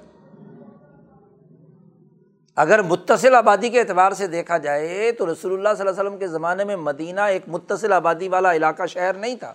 ان معنوں میں شہر لیکن آئین، حقوق، جان، مال، عزت، آبرو کے تحفظ کے تناظر میں وہ ایک کیا ہے، مدینہ کے شہری تھے، ان کے حقوق کی حفاظت۔ یہ ہے ریاست مدینہ۔ ریاست مدینہ تب بنتی ہے جب ریاست کے ہر شہری کے شہری حقوق تسلیم کیے جائیں۔ اور جب شہری حقوق تسلیم نہیں کیے جاتے، اور انسان غلام سمجھا جاتا ہے۔ اس ریاست کا غلام۔ تو اس پر مسلط حکمران طبقے جو انہیں عوام کے ٹیکس سے پلتے ہیں، بجائے خدمت کرنے کے، بجائے سول سرونٹ ہونے کے، وہ ان کے آقا اور مالک بن جاتے ہیں۔ اور جب شہریت کا حق آپ سے ختم کر دیا گیا، تو آپ کو دو سو سال، بلکہ یہ پچہتر سال بھی شامل کر لو، اس کا تسلسل بھی ہے۔ آپ کو نظام تعلیم میں پڑھایا گیا کہ آپ کو حکومت سے کوئی چیز مانگنی ہے نا، تو ایک تو عرضی لکھنی ہے۔ عرضی کا مطلب یہ ہے کہ میں عرض گزار ہوں، درخواست گزار ہوں، سائل ہوں۔ اس لیے نیچے لکھنا ہے سائل، اور اوپر لکھنا ہے کہ میں کہ فلاں فلاں فلاں آپ کا فدوی۔ فدوی کسے کہتے ہیں؟ کہ میری جان، مال سب کچھ آپ پر قربان۔ جی۔ فدوی قربان نہیں دینے والا۔ میں آپ سے سوال کرتا ہوں۔ اور تو اور۔ اسکول میں بچپن سے بچے کو کہا جاتا ہے، ہیڈ ماسٹر سے چھٹی لینی ہے، پرنسپل سے چھٹی لینی ہے، تو وہاں درخواست لکھو کہ بندہ بڑا مجبور، محتاج، سائل، آپ کی کرم نوازی، عنایت ہے کہ آپ مجھے میں بیمار ہو گیا ہوں، مجھے چھٹی عنایت فرمائی جائے، سائل فلاں فلاں فلاں۔ بھائی، ایک آدمی بیمار ہے اور چھٹی کرنا چاہتا ہے جی ایک ملازم کی ضرورت ہے اور وہ چھٹی کرنا چاہتا ہے تو وہ سائل ہے؟ اس کا تو حق ہے قانون کے مطابق کہ وہ بیماری کی حالت میں کام پر نہ آئے۔ اس کا کام حق کے شہریت کی بنیاد پر اطلاع دینا ہے کیونکہ جماعت میں وہ ایک رفیق ہے، کام کر رہا ہے۔ تو اس کا کام ہے کہ میں اس دن حاضر نہیں ہو سکوں گا۔ یہ نہ ہو کہ میری عدم حاضری سے جو ٹیم کا کام ہے وہ متاثر ہو۔ تو دوسرا بندہ وہاں اس کی جگہ پر مقرر کر دیا جائے، بہت ضروری کام ہے تو۔ تو آپ کا حق شہریت ہے۔ بیمار کا حق ہے کہ وہ بیماری کی وجہ سے کسی کام کی سے کیا ہے؟ یہ تھوڑا ہی ہے کہ وہ درخواستیں دیتا پھرے، سوال کرتا پھرے یعنی اس کو شروع دن سے ہی سائل اور بیکاری بنا دیا۔ عدالت میں مقدمہ دائر کرنا ہے تو جج صاحب کے لمبے چوڑے القابات اور القابات کے ساتھ اس کا روب اور دبدبہ بھی، اور پھر نیچے کیا ہے، سوالات بھی۔ ہاں جی بڑی آجزی التجائی اور ذلت کے ساتھ والے الفاظ استعمال کر کے نیچے وہ عرضی گزار ہوتا ہے۔ پہلے ہی دن سے دماغ میں ڈال دیا کہ تم شہری نہیں ہو، تم محکوم ہو۔ ہم تمہارے کیا ہیں؟ تو انگریزوں نے دو سو سالہ نظام تعلیم کے ذریعے سے ایک بچے کو بچپن سے ہی تعلیم میں جی ریونیو ریکارڈ میں کوئی درخواست دینی ہے تو وہاں سائل، عدالت میں جاؤ تو وہاں سائل۔ جی کوئی بھی کام کرنا ہے تو آپ سائل ہیں، آپ سوالی ہیں۔ اور سوالی کون ہوتا ہے؟ بھکاری جی بھیگ مانگ رہے ہیں نا آپ۔ تو پوری قوم کو بھکاری بنا دیا۔ شہریت کہاں رہی؟ جی شہریت کا حق دیکھیں کہ عمر فاروق رضی اللہ تعالیٰ عنہ نے ایک دفعہ صحابہ کا امتحان لینے کے لیے خطبے کے جمعے میں فرما دیا کہ ہم حکمران ہیں، بیت المال کا مال ہمارا ہے۔ ہم جسے چاہیں دیں، جسے چاہیں نہ دیں۔ ایک دفعہ کہا، کوئی نہیں بولا۔ عمر فاروق نے دوبارہ کہا یہی۔ کہ ہم حکمران ہیں، ریاست کا خزانہ ہمارا ہے، جسے چاہیں دے دے نہ دے نہ دے کوئی نہیں بولا۔ تیسری دفعہ پھر عمر فاروق نے یہ جملہ دہرایا۔ تو ایک دیہاتی کھڑا ہو گیا۔ انہوں نے کہا، کیسے تمہارا مال ہے؟ تم اس کے کیا لگتے ہو؟ یہ تو ہم نے ٹیکس دیا ہے، ہم نے زکوٰۃ دی ہے، ہم نے پیسے دیے ہیں۔ یہ ہمارا ہے۔ خبردار اگر دوبارہ یہ بات کہی تو۔ یہ ہے حق شہریت جی تم کیسے کیسے ہو یہ ہمارا مال ہے؟ تو عمر فاروق رضی اللہ تعالیٰ نے فرمایا اللہ تیرا شکر ہے کہ آج بھی ایسے حریت پسند شہری میری ریاست میں موجود ہیں جو میرا احتساب کر سکتے ہیں۔ جی مجھ سے سوال کر سکتے ہیں۔ حق ہے شہری۔ جی۔ اسی لیے کیا کہا؟ کہ قرآن نے بڑا اچھا جملہ استعمال کیا ہے کہ ان مالوں میں حق ہے سوال کرنے والے کا بھی اور محروم المعیشت کا بھی۔ حق السا ول۔ اس کو حق قرار دیا ہے کہ بالفرض عرب کے معاشرے میں بھی ان ابو جہلوں نے اور کیسر و کسرا نے سوالی بنا دیے تھے۔ تو اگر بالفرض کوئی سوال کرنے والا بھی آئے، تو اول تو تمہیں حکمرانوں کو چاہیے تھا کہ اس کو سوال کی نوبت کیوں آئی؟ کیوں اس نے سوال کیا؟ اور اگر بالفرض سوال کیا ہے، تو اب اس کا حق ہے کہ ہر حال میں اس کا حق اس کو واپس لوٹاؤ، اس کا مال۔ اس کی ضروریات پوری کرو۔ اس کو حق قرار دیا ہے۔ وہ بھیک تھوڑی مانگ رہا ہے۔ اور جو محروم المعیشت ہے، اس کا تو حق ہے، تمہیں از خود نہیں دینا ہے۔ بلکہ قرآن نے کہا ہے کہ جو غیرت مند لوگ ہیں، وہ سوال نہیں کرتے۔ جی وہ بغیر سوال کے لوگوں کی ضرورتیں جانتے ہیں۔ اور حکومت کی ذمہ داری ہے کہ ان کی ضرورت کے بارے میں ڈیٹا جمع کرے اور اسے پورا کرنے کے لیے کردار ادا کرے۔ حکومت کی ذمہ داری ہے نا۔ اس لیے عمر فاروق رضی اللہ تعالیٰ عنہ رات کو چکر لگاتے ہیں۔ کہتے ہیں کہ اگر میری ریاست میں کسی جگہ پر کوئی بھوک سے مر گیا تو اس کی پوچھ عمر سے ہوگی۔ تو اسے حق قرار دیا ہے۔ تو شہری کا حق ہوتا ہے اور محکوم سوالی اور بھکاری ہوتا ہے۔ اور بھکاری ہونے سے اسی لیے منع کیا گیا کہ سوال نہیں کرنا تم نے۔ حکیم ابن حضام رضی اللہ تعالیٰ عنہ کو رسول اللہ صلی اللہ علیہ وسلم نے کہا، حکیم، لا تسل، کسی کے سامنے سوالی مت بننا۔ سوال نہ کرنا، کیونکہ علید العلیا خیرم ید سفلا دینے والا ہاتھ بہتر ہوتا ہے لینے والے ہاتھ سے، بھیک مانگنے والا۔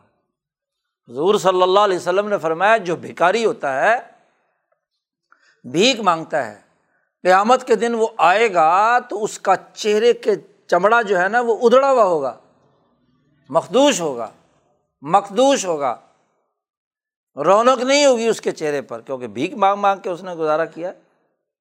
اس نے محنت اور مشقت کر کے اپنا حق حاصل نہیں کیا۔ اپنے حق کے لیے جدوجہد اور کوشش نہیں کی، وہ زلیل بن کر بھیک مانگتا رہا۔ لو جی قرضہ دے دو، لو جی پیسے دے دو، لو جی ملک چلانا ہے، یہ دے دو، وہ دے دو۔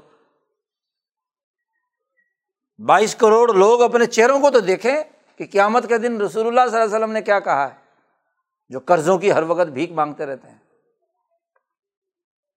تو سوسائٹی میں انسانوں کو حق کے شہریت سے محروم کرنا، یہ ہمیشہ سامراجی طریقہ رہا ہے۔ اسی کا قرآن نے یہاں تذکرہ کیا ہے۔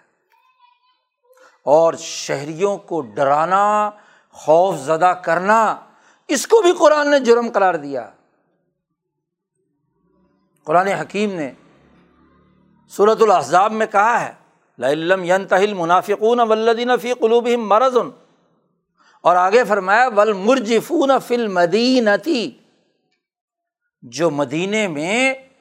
دشمن کی طاقت اور خوف کا روب پیدا کرتے ہیں۔ مبصرین لکھتے ہیں، مرجف اسے کہتے ہیں کہ جو آدمی یہ باور کرائے اپنے لوگوں کو، اپنے مملکت اور ریاست کے لوگوں کو کہ ہمارا دشمن بڑا طاقتور ہے، ہمیں کھا جائے گا۔ جنگ مسلط ہو جائے گی۔ ہم نے اگر اس کے خلاف انقلاب کی بات کی، ان سے آزادی کی بات کی، تو وہ ہمیں مار دیں گے۔ مر جاؤ گے تم۔ خوف زدہ کرنا۔ خوف کا کاروبار، قرضہ نہ ملا تو بھوک سے مر جائیں گے۔ یہ ہے مرجف۔ قرآن کہتا ہے کہ اگر یہ مرجف لوگ باز نہ آئے، یہ منافقین ان حرکتوں سے باز نہ آئے، شہری حقوق کے تحفظ کے حوالے سے خوف زدہ کرنے سے باز نہ آئے، تو لنغرین نہ کبھی سم ملا یوجا ورن کا فیا اللہ کلیلہ ملعونین۔ قرآن کہتے ہیں ایسے لوگ تو ملون ہیں۔ جو ریاست میں شہریوں کو ڈراتے ہیں، دھمکاتے ہیں ظالم و تکبروں سے خوف زدہ کرتے ہیں، جنگوں کا خوف دلاتے ہیں، ملونین۔ قرآن کہتا ہے، اگر یہ باز نہ آئے تو لنغری کا بہم۔ اے محمد مصطفیٰ صلی اللہ علیہ وسلم، ہم آپ کو ان کے اوپر مسلط کر دیں گے۔ اور اگر یہ باز نہ آئے تو پھر کیا کرنا ہے؟ اینما سقفو اخدو و قتلو تختیلا ایسے لوگ اس ریاست میں رہنے کے قابل نہیں ہیں، ان کو جہاں پاؤ پکڑو اور قتل کر دو ان کو۔ ان کا جا رہنے کا کیا حق ہے پھر؟ چنانچہ وہ بنو قریضہ کے لوگ، جنہوں نے اس غزبۂ احزاب کے موقع پر یہی حرکت کی تھی، خوف زدہ کیا تھا لوگوں جی وہ منافقین جنہوں نے یہ حرکت کی تھی رسول اللہ صلی اللہ علیہ وسلم نے انہیں نکال کر باہر پھینک دیا، نکلو یہاں سے۔ تم اس شہر میں رہنے کے قابل نہیں ہو۔ یہاں رہنا ہے تو حقوق شہریت کا لحاظ رکھنا ہوگا۔ نہیں تو کسی کو خیبر بھیج دیا، کوئی اور ادھر ادھر نکال دیے، باہر نکلوا دیے، سب کے سب۔ شہریت حقوق میں تو لوگوں کے شہری حقوق کا تحفظ کرنا ہے، ان کو خوف زدہ کرنا نہیں ہے۔ خوف کا کاروبار نہیں۔ یہاں جماعتوں کے سربراہ کہتے ہیں کہ جی خوف اور نفرتوں کے ذریعے سے تو ہم اقتدار میں آتے ہیں۔ خوف کے بنیاد پر تو ہم نے ملک بنائے ہیں۔ خوف زدہ کر کے تو اپنی سیاست چمکاتے ہیں۔ یہاں کا جاگیردار وڈیرا خوف پیدا کر کے پہلے لوگوں پر جھوٹے مقدمات کراتا ہے اور پھر اسے ڈرا دھمکا کر رہا کرا کے لاتا ہے۔ کہتے دیکھا میرا ساتھ نہ چھوڑنا، ورنہ میں تجھے دوبارہ کیا ہے، الٹا لٹکا دوں گا۔ خوف زدہ کرتا اس کی زمینوں پر قبضہ کرتا ہے، اس کی جان مال، عزت آبرو کو نقصان پہنچاتا ہے۔ تو دو سو سال انگریز سامراج کی غلامی کا وہ دور ہے جس میں ہم شہری حقوق سے محروم تھے۔ یہاں کا جو سسٹم ڈیولپ کیا انگریز سامراج نے، وہ شہری حقوق کو توڑنے کا تھا، شہری حقوق ادا کرنے کا۔ اور باقاعدہ نظام بنا دیا، نظام عدالت، نظام سیاست، نظام سیکورٹی فورسز داخلی ہوں یا خارجی ہوں، عسکری ہوں یا پولیس کی ہوں، ان کا ڈھانچہ ایسا بنایا کہ یہاں کے لوگوں کو کوئی شہری حقوق، آپ ذرا آزاد ریاستوں میں جائیے، وہاں کی سیکورٹی فورسز کے مزال ہے کہ وہ سول سوسائٹی کو کوئی ہاتھ بھی لگا سکے۔ جی سول سوسائٹی اتنی طاقتور ہوتی ہے کہ اپنے شہری حقوق کی بنیاد پر بڑی سے بڑی طاقت کو نت ڈال دیتی ہے۔ سیکورٹی فورسز کو مجبور کرتی ہے کہ وہ ان کی سیکورٹی کا کام کریں، خوف زدہ مت کرے جی؟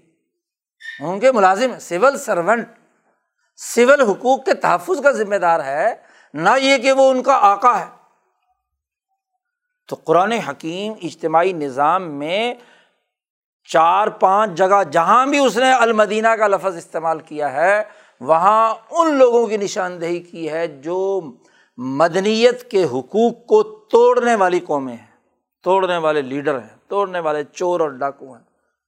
نبی اکرم صلی اللہ علیہ وسلم کے مدینہ منورہ کا تذکرہ کیا تو مرجفون کا تذکرہ کیا۔ جی قوم سمود کا تذکرہ کیا تو کہا تسعت راحتی یوف سدون فل عرض جی موسا علیہ السلام کے خلاف فرعون کے مدینہ کا تذکرہ کیا تو اس کے ظلم و ستم سے باخبر کرنے والا آدمی جو موسا علیہ السلام کی جان کی حفاظت کے لیے آ کر گفتگو کر رہا ہے۔ صورت یاسین میں اس ظالم بستی کا تذکرہ کیا کہ جنہوں نے امبیا کی تعلیمات کو جھٹلایا اور ایک سچا آدمی آ کر دور دراز سے آ کر ہاں جی شہری حقوق یاد دلا کر ان کو کہتا ہے کہ دیکھو ان کی بات مانو ورنہ تو تباہ و برباد ہو جاؤ گے۔ تو قرآن انسانی اجتماعیت کی کتاب ہے۔ انسانوں کو سوسائٹی کا ایک مفید شہری بنانا چاہتا ہے۔ اس کے حقوق کا تحفظ کا ایک نظام دیا ہے۔ یہ حدود و قصاص، یہ عدالتی نظام، یہ ہاں جی حکومتی ڈھانچہ، یہ مقننہ، انتظامیہ، عدلیہ، یہ اس لیے ہے کہ وہ سوسائٹی کے پورے تمام انسانوں کو شہری حقوق سے بہرا مند بنائے، وہ المدینہ ہے۔ اور جو اسے توڑے، تو وہ گویا کہ مدینہ میں مبلکت میں فساد مچانے والا ہے۔ انسان دشمن ہے، انسانی حقوق توڑنے والا ہے۔ اس کے خلاف امبیا علیہم السلام کی جد وجہد اور مزاحمت رہی ہے۔ تو کسی بھی ریاست کے شہریوں کو اگر شہری حقوق دستیاب نہ ہوں اور ان کے شہری حقوق کے تحفظ کی جد وجہد یہ امبیا علیہم السلام کی جد وجہد اور ان کے ورثاء کی جد وجہد جو نبی کو ماننے والی جماعت ہے امبیا کے وارثین کی جماعت ہے، جو اللہ پر ایمان لانے والی جماعت ہے، اس خدا پرستی کا لازمی نتیجہ یہ ہے کہ وہ انسانیت دوست شہری نظام سوسائٹی کے لیے تشکیل دے۔ آزادی اور حریت، عدل و انصاف، امن و امان اور معاشی خوشحالی۔ یہ حقوق شہریت ادا کیے بغیر امن و امان قائم ہو سکتا ہے فتنا پیدا ہوگا۔ شہری حقوق ادا کرنے سے ہی معیشت کی ترقی اور خوشحالی ہوگی۔ شہری حقوق کے ادا کرنے کے نتیجے میں حکومتیں مضبوط اور طاقتور ہو کر دنیا بھر میں اس ریاست کے وقار کا باعث بنے گی۔ اور اگر شہری حقوق نہیں ادا کرتی، اپنے شہریوں کو بے عزت کرتی ہے، اپنی ریاست کو بے وقار بناتی ہیں وہ حکومتیں، تو دنیا میں کیا ہے؟ ذلیل ہوتی ہیں، دوسروں کے سامنے دریوزہ گر ہوتی ہیں، بھیک مانگنے والی ہوتی ہیں۔ تو قرآن کا مطالعہ ہمیں ایک واضح شعور دیتا ہے اور قرآن ہی کی ان تعلیمات کی روشنی میں ہم اپنے سماج کا تجزیہ کر سکتے ہیں کہ ہمارا سماج کس جگہ پر کھڑا ہے۔ آج المیہ یہ ہے کہ ہم پچہتر سالوں سے ایک ایسے نظام میں زندگی بسر کر رہے ہیں جہاں ہم اس ریاست کے شہری نہیں ہیں۔ شہری ہوتے تو یہاں کی ریاست، یہاں کی حکومت ہماری جان کی بھی حفاظت کرتی، ہمارے مال کی بھی حفاظت کرتی، اس کے مطابق نظام بھی بناتی۔ اب آپ دیکھیں آپ حکومت کو ٹیکس دیتے ہیں، مکان خریدتے وقت، زمین خریدتے وقت ہاں جی ہر رجسٹریشن پر پیسے دیتے ہیں۔ لیکن آپ کے اس حق کی حفاظت نہیں کی جاتی۔ دوسرا ظالم آ کر قبضہ کر لے تو بد عدالت میں مقدمے لڑتے رہو، جوتے چٹکھاتے رہو اور پھر انگریزوں کے زمانے میں قانون ضابطہ بتا دیا کہ جس کا قبضہ سچا اور دعویٰ جھوٹا، جو قبضہ سچا، دعویٰ جھوٹا جس کا قبضہ ہوگا وہی، قابض کون ہے؟ تو جب شہری حقوق نہیں ہوتے تو قبضے کی بنیاد پر ریاستوں میں ہاں جی نظام بنائے جاتے ہیں۔ مکمل شہریت حاصل کرنا۔ صرف شناختی کارڈ کی شہریت کافی نہیں کہ آپ کی شہریت پاکستانی ہے۔ یہ تو ناقص اور ادھوری ہے۔ جی ہم بے شک اس دھرتی کے ہیں۔ یہ انڈس سویلائزیشن ہماری ہے۔ اس دھرتی کے ہم باسی ہیں۔ ہمارے آبا و اجداد اس خطے کے مالک ہیں۔ جی لیکن ہمیں جو شناخت دی گئی ہے، اس میں ہمارا جان کے تحفظ کا حق، مال کے تحفظ کا حق، عزت کے تحفظ کا حق حاصل نہیں ہے۔ جو چاہے میڈیا میں پروپگنڈا کر دو، کسی لیڈر کے خلاف کوئی کفر کا فتویٰ لگا دو، کوئی سیاست میں غدار بنا دو، کوئی اس کے اوپر جھوٹا الزام لگا دو، کوئی اس کا کوئی پوچھ پڑھیت نہیں ہے۔ جب یہاں کا سسٹم چاہتا ہے کسی کو اپنا استعمال کرنا ہے تو شریف بنا کر پیش کرتا ہے۔ اور جب اسی کو ہاں جی ختم ختم کرنا ہے تو ذلیل بنا کر اس کو کیا ہے، جھوٹے الزامات لگا کر نکال دو۔ تو یہ کٹ پتلی کا کھیل اس لیے ہے کہ ریاست حق کے شہریت سے محروم ہے۔ ریاست کا شہری فل فلیج اپنی ان ذمہ داریوں کے قابل نہیں ہے جو خاص طور پر نبی اکرم صلی اللہ علیہ وسلم نے ایک انسان کو دیے تھے۔ اچھا اب اس حق شہریت کی جو اثاسیات نبی اکرم صلی اللہ علیہ وسلم نے یہ حدود و قصاص اور سیاسی امن معاشی خوشحالی کے تناظر میں قرآن نے بتلائی تھیں، ان کو چھوڑ کر پرپگنڈا کیا جاتا ہے۔ کہ جو حدود بڑی ظالمانہ ہے یعنی چور، ڈاکو، قاتل، اس کا تو رحم ہے تمہارے دل میں۔ اور جو انسانی حقوق ٹوٹ رہے ہیں بائیس کروڑ لوگوں کے، اس کا کوئی غم نہیں ہے۔ کیوں نہیں؟ جی کہ جی دیکھو جی ایک آدمی کا ہاتھ کٹ جائے گا تو وہ ٹونڈا ہو جائے گا اور وہ سارے ہاں جی ایسے ہو جائیں گے۔ اس کا مطلب سارے چور ہے ساروں کے ہاتھ کٹ جائیں گے۔ تو بھائی، اس کا مطلب سب چور ہے نا۔ باقی لوگوں کے مال پر ڈاکہ ڈال رہے ہیں۔ جی۔ تو سوال تو یہ ہے کہ جو چیز شہری حق کی حفاظت کے لیے تھی، اس کو بدنام کر دیا دین اسلام کی تعلیمات کو۔ جو شہری جان مال عزت آبرو کے تحفظ کے لیے تھی، ان تمام کو نیست و نابود کر دیا۔ امن ضروری تھا، قرآن نے امن کی بات کی ہے۔ قرآن نے معاشی خوشحالی کی بات کی ہے۔ قرآن نے عدل کی بات کی ہے۔ قرآن نے حریت کی بات کی ہے۔ قرآن نے حقوق کی بات کی ہے۔ اس کا کہیں تذکرہ نہیں ہے۔ اور دو تین حدود و قصاص کے نام پر پراپگنڈا کرنا۔ بھائی، جب تمام لوگوں کو بلا تفریق، رنگ، نسل، مذہب، ریاست، امن دے جان مال، عزت آبرو کا تحفظ دے، تمام کی روٹی پانی کا بندوبست کرے اجتماعی نظام کے تحت۔ یہ نہیں کہ لقمے بنا بنا کر ان کے منہ میں ڈالے، وسائل مہیا کرے، حق کے معیشت میں مساوات پیدا کرے۔ پھر اگر کوئی پیٹ بھرا ہوا آدمی جس کی تمام ضروریات پوری ہو رہی ہیں، چوری کرے، تو ہاتھ نہیں کٹنا چاہیے تو اور کیا ہونا چاہیے؟ ایسا پیٹ بھرا ہوا آدمی جس کی ساری ضروریات پوری ہوگی وہ ذنا کرے تو اس کو قتل نہیں کرنا چاہیے تو اور کیا کرنا چاہیے؟ ایسا آدمی دوسرے انسانوں کو قتل کرے، اس کے ساتھ قصاص نہ لیا جائے تو اور کیا لیا جائے؟ ایسا چور ڈاکو جس کا پیٹ بھرا ہوا ہے، ریاست نے تمام اسے تحفظات دیے ہیں، وہ دوسرے انسانوں پر ڈاکہ ڈالے تو اس کی سزا سخت نہیں ہونی چاہیے؟ تو شہری ریاست کا نظام بنانا امبیا کی تعلیمات کا حصہ ہے۔ قرآن حکیم امبیا کے قصص اسی تناظر میں بیان کرتا ہے اور اسی کی بنیاد پر تعلیمات دیتا ہے۔ تو قرآن حکیم کا مطالعہ کرنا، اجتماعیت کے تناظر میں، شہریت کے تناظر میں، حقوق کے تناظر میں آج کی سب سے بڑی ضرورت ہے۔ اور آج کی بڑی غفلت ہمارے مسلمانوں کی یہ ہے کہ قرآن کو اس طرح پڑھنے کے بجائے محض رٹا سسٹم کے تحت پڑھ کر ثواب کے انتظار میں بیٹھ جاتے ہیں۔ ثواب کا مطلب ہوتا ہے اس کا نتیجہ ظاہر ہونا، تو دنیا میں اس کا نتیجہ تب ظاہر ہوگا جب اس پر عمل کریں گے۔ جی اور اگر عمل نہ کریں، غفلت کا ارتکاب کریں، تو زیادہ سے زیادہ اللہ کا نور ہے، آپ نے پڑھا ہے، تو ضرور اجر ملے گا، اللہ سے تعلق ہوگا، اگر صد کے دل سے وہ بھی پڑھا، اگر منافقت سے پڑھا تو اس کا بھی کچھ نہیں۔ جی تو جب تک عمل نہیں ہوتا، ریاست اس کے مطابق نہیں بنتی، مدینہ نہیں بنتا ریاست مدینہ کی شکل اختیار نہیں کرتا، اس وقت تک رسمی بات ہے اور رسمی بات سے دنیا میں کچھ نتیجہ نہیں نکلتا۔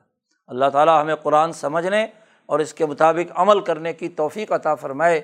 وہ آخر داوانہ الحمد للہ رب العالمین۔